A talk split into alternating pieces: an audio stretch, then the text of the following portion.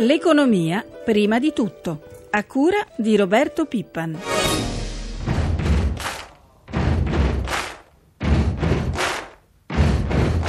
Bisogna cambiare passo, bisogna decidere fare le cose giuste, perché noi questo paese lo vogliamo salvare.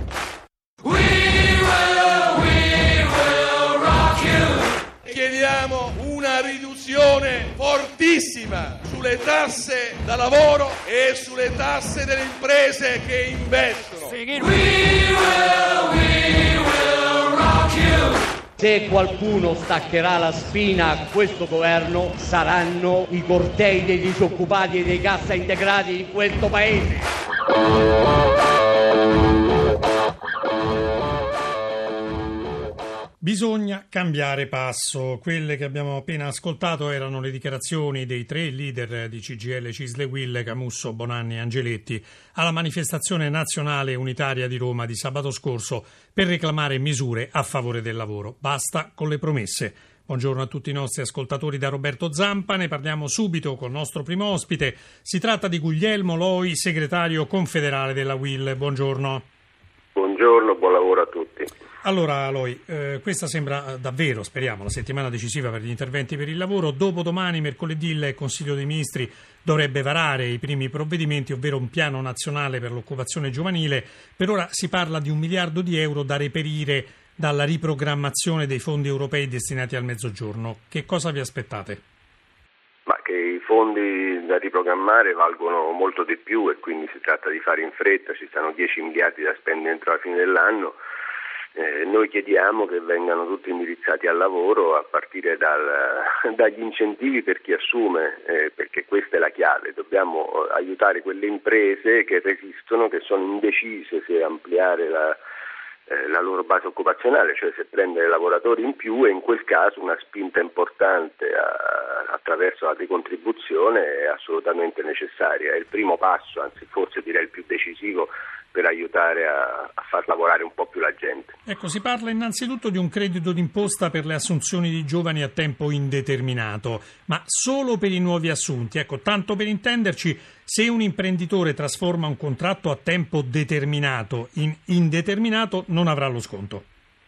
Ma presumiamo che sia un problema di quantità di risorse, quindi si fa una scelta subito su quelli che, che appunto assumono andrebbero fatte tutte e due. Abbiamo sperimentato l'anno scorso che un fondo molto più piccolo di qualche centinaio di milioni è andato esaurito in, pochi, in pochissime ore e questo valeva sia su chi trasformava lavoratori a termine sia per chi assumeva nuovi lavoratori. Quindi andrebbero fatte tutte e due. Secondo noi le risorse ci stanno perché, ripeto, soprattutto in alcune regioni eh, ci sono soldi non spesi che vanno rivisti, riprogrammati perché sarebbe uno scandalo ridarli all'Europa entro la fine dell'anno. Ecco, poi sembra certa la revisione della legge Fornero sui contratti a tempo determinato. In pratica verrebbero ridotti gli intervalli obbligatori tra un contratto a termine e l'altro, dovrebbero scendere eh, dai 60-90 giorni attuali a 10-20 giorni. Siete d'accordo? Ma non molto, cioè non è questo che fa cambiare idea all'azienda, anzi c'è il rischio che aziende che possono assumere lavoratori stabili eh, a tempo indeterminato decidano di continuare a tenerli a termine, ma questo sta creando dire, una generazione di persone insicure eh, che è un danno anche per l'economia perché se una persona sa che per anni non avrà uno stipendio certo non investe su se stessa, sulla famiglia, non, non compra le cose a rate, cioè è un danno per l'economia mantenere milioni di persone con la eh, inconsapevolezza se saranno dire, garantiti stipendio per qualche anno. non è quella la soluzione. Poi i contratti hanno già regolato molto bene il tempo determinato, si affidasse appunto al raccordo tra le parti la regolazione di questo Chiaro. contratto che eh, che eh, aggiungo un dato statistico, è quello più utilizzato dalle imprese in questi, in questi mesi dopo l'entrata in vigore della Fornero ha funzionato e continuano ad essere milioni le persone che vengono assunte a termine e non ci sembra la cosa più urgente. Ecco, l'ultimo intervento del governo dovrebbe riguardare un rafforzamento dei servizi per l'impiego, in pratica una, una specie di riforma del collocamento. Sarebbe utile secondo voi? Io so da quando sono ragazzo che i governi devono riformare i servizi per l'impiego, sono passati tanti anni, forse, forse troppi.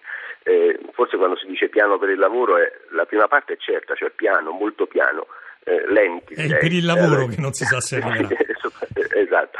I servizi per l'impiego vanno riformati. Oggi abbiamo due emergenze. I ragazzi che non conoscono l'azienda prima di troppi anni quando escono dalla scuola o dall'università e gli ultra cinquantenni, 55 anni che con la riforma delle pensioni, se stanno in un'azienda in crisi, rischiano di rimanere senza reddito. Ecco, i servizi per l'impiego vanno riformati partendo da cosa devono fare. Noi indichiamo queste due chiare eh, strade, cioè ragazzi, ragazze, attraverso tirocini e primi contatti con l'azienda e garantire un minimo di speranza a coloro che sono espulsi dalle aziende purtroppo ogni giorno ne leggiamo di tante e che con eh, la riforma pensionistica andrebbero in pensione a 65-66 e rischiano di rimanere senza reddito. Che cos'è invece che manca totalmente in questi primi provvedimenti per il lavoro da parte del governo, secondo voi?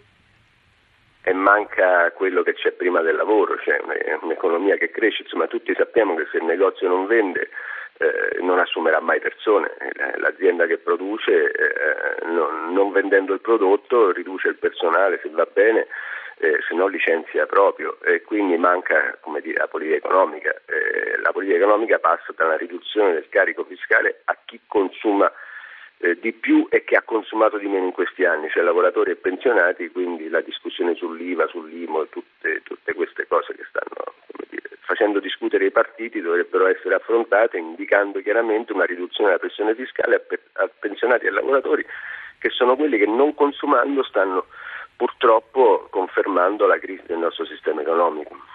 Allora ringraziamo Guglielmo Loi della Will per essere stato con noi, una buona giornata. Grazie a voi, buona giornata. Ora passiamo al nostro secondo ospite, si tratta dell'economista Luigi Paganetto. Buongiorno. Buongiorno. Professore, che ne pensa di queste misure per il lavoro che stanno per arrivare? Io credo che ci sono delle misure che sono utili perché certamente eh, i giovani che possono entrare nel mondo del lavoro attraverso una decontribuzione che consente di rendere più conveniente la loro assunzione sono un passo in avanti perché non possiamo permetterci di sprecare eh, risorse come quelle dei giovani che tra l'altro rappresentano un capitale umano aggiornato e capace di imprimere un cambiamento anche alle nostre così, quali, alle qualificazioni professionali che abbiamo sul mercato del lavoro. Eh, così come è ovviamente importante di occuparsi di quelle che sono i giovani che non lavorano e non studiano e quindi eh, fare dei tirocini come è previsto mm, di sei mesi eh, consentirebbe a molti giovani di entrare nel mondo del lavoro. Quello che indubbiamente mm, è un limite di tutto questo è la mancanza di una spinta macroeconomica, cioè la domanda globale che eh, è quella che poi può spingere le nuove assunzioni. E credo che questo sia un punto molto importante. Per fare questo occorre prendere con decisione la strada di diminuire le tasse e tagliare le spese eh, perché solo così si può dare più reddito alle categorie che oggi non riescono a spendere. Oh, da parecchie settimane si parla poi di due interventi del governo, abolire definitivamente l'IMU sulla prima casa dopo la sospensione del pagamento già decisa ed evitare l'aumento dell'IVA che in assenza di provvedimenti dal 1 luglio passerebbe automaticamente dal 21 al 22%. Basterebbero 8 miliardi l'anno, quindi siamo circa l'1% delle spese dello Stato, eppure non si trovano. E qui torniamo alla questione di prima, cioè la questione che eh, l'aggiustamento del nostro deficit eh, anche col governo Monti è stato eh, realizzato aumentando le tasse piuttosto che riducendo le spese. E questo sta a significare che c'è uno spazio importante di riduzione delle spese che non si è praticato. Io credo che è proprio il momento di farlo e di farlo guardando alla detassazione del lavoro che consentirebbe più domanda da parte eh, di coloro che oggi non la possono fare perché il loro reddito non è sufficiente. Uno dei problemi del Paese sembra essere la riscossione dei tributi evasi. Secondo la Corte dei Conti, negli ultimi 12 anni l'amministrazione è riuscita a incassare solo l'11,6% dei ruoli già emessi. Quindi su un totale di 596 miliardi di euro da recuperare siamo riusciti a riscuoterne solo 69. Insomma, mancano all'appello oltre 500 miliardi, che è circa un quarto dell'intero debito pubblico italiano. Beh, infatti si tratta di un enorme contenzioso e non c'è da stupirsi che questo accada perché la nostra legislazione fiscale è così complicata e così farraginosa che consente eh, la possibilità di ricorsi del tutto legittimi quando è difficile addentrarsi nella selva di norme che regolano nostro, oh, così, i nostri provvedimenti fiscali. La semplificazione del fisco è un punto fondamentale per i cittadini e per ottenere un risultato migliore per anche la pubblica amministrazione. Oh, domani prenderà l'avvio il consueto appuntamento economico di Villa Mondragore nelle vicinanze di Roma, che è conosciuto tra l'altro anche a livello internazionale. Ecco, quest'anno il titolo è Le politiche di lungo periodo. Ecco, quali saranno gli argomenti all'ordine del giorno? Beh, è un seguito di quello dell'anno scorso dove abbiamo messo in evidenza i limiti delle politiche di austerità. Quest'anno diciamo attenzione che non si risolvono i problemi dell'economia europea eh, e dell'economia italiana facendo politiche legate al breve periodo, perché ci sono elementi strutturali che hanno cambiato il quadro, a cominciare dal fatto che tante risorse sono spostate dai paesi avanzati a quelli emergenti e qui cambia la domanda complessiva per i paesi avanzati e allo stesso tempo ci, si è determinata una ulteriore modifica che nasce dall'invecchiamento della popolazione che progressivamente modifica anche la produttività e infine eh, abbiamo un cambiamento nelle eh, così, disuguaglianze che sono aumentate a livello di reddito e questo eh, certamente rende più difficile fare crescita. E tutto questo noi lo vogliamo esaminare guardando una politica che cominci oggi a impostare una scelta a favore del capitale umano che è quello che può dare la spinta, l'innovazione che può dare un'ulteriore spinta verso la crescita che è il vero tema che noi abbiamo che non si può risolvere con politiche di breve periodo, bisogna fare scelte che iniziano oggi e continuano domani per tutta la legislatura eh, che è il minimo di punto di riferimento per queste scelte così impegnative. Grazie professor Paganetto, una buona giornata. Grazie a voi, arrivederci. L'industria del farmaco, una delle poche attività manifatturiere a non aver registrato severe flessioni in questi anni di crisi, è pronta a fare la sua parte per la ripresa del paese aumentando investimenti, occupazione ed esportazioni. In questi giorni Farmindustria, l'associazione che riunisce le aziende del settore, sta svolgendo un tour itinerante nelle zone a maggiore intensità produttiva. Vittorio Cota ha chiesto al presidente Massimo Scaccabarozzi il significato di questa iniziativa. Abbiamo intrapreso questo viaggio per le regioni italiane dove stiamo portando un messaggio di positività in questo paese e questo messaggio lo chiamiamo produzione di valore perché l'industria farmaceutica produce valore in quanto produce salute ma soprattutto lo fa attraverso una produzione di valore. I nostri impianti produttivi, i nostri centri di ricerca che sono dislocati abbondantemente su tutto il territorio nazionale perché abbiamo 174 fabbriche, 65 mila dipendenti e soprattutto con un un export che noi abbiamo a livelli altissimi perché siamo al 67% dell'export, con un export che è cresciuto del 44% negli ultimi anni. Quali le prospettive del settore farmaceutico per i prossimi anni? Per noi sono prospettive, mi auguro, di stabilità, nel senso che il passato è passato e negli ultimi anni siamo stati colpiti con ben 44 manovre, ben 4 negli ultimi 8 mesi. Ovviamente manovre che, di ripetuti tagli che non ci consentono di fare dei piani industriali industriali a lungo termine, seppur noi rappresentiamo una punta di eccellenza nel Paese. E quanto a suo giudizio il settore può dare una mano alla ripresa economica? Noi pensiamo di essere importanti proprio perché abbiamo da questo punto di vista i conti in ordine. Noi siamo pronti a fare la nostra parte. Abbiamo bisogno però di un po' di stabilità e di regole chiare, regole certe, non regole che cambiano ogni due mesi.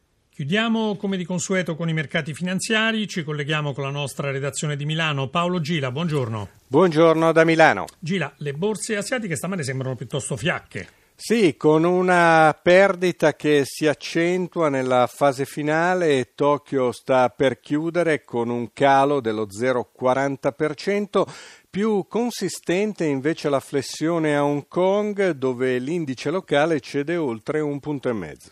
Vogliamo ricordare anche che settimana davvero difficile che è stata quella appena trascorsa per le borse mondiali. Sì, per tutte le borse, in particolare per quelle europee, per Piazza Affari. Nella scorsa settimana l'indice Fuzimib è arretrato complessivamente del 5,5%, venerdì scorso ha perso l'1,89%, il bilancio si chiude negativamente anche per gli altri listini, in cinque sedute Londra ha ceduto poco più di tre punti, Parigi e Francoforte hanno lasciato sul terreno il 4%. Rapidamente le aspettative per l'apertura in Europa? Sono all'insegna della debolezza, scontano le incertezze asiatiche. Milano è vista in avvio di contrattazione con un calo intorno al mezzo punto percentuale, ma ricordiamo che oggi sei società staccano il dividendo, tra cui Enel, Exor, A2A e Parmalat.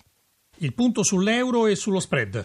L'euro si muove contro dollaro a 1,31, lo spread riparte questa mattina da 287 punti base con un rendimento per i BTP a 10 anni collocato sul 4,60%. Grazie Gila, la nostra rubrica economica finisce qui, ringraziamo Francesca Librandi per l'assistenza al programma, la linea torna a prima di tutto.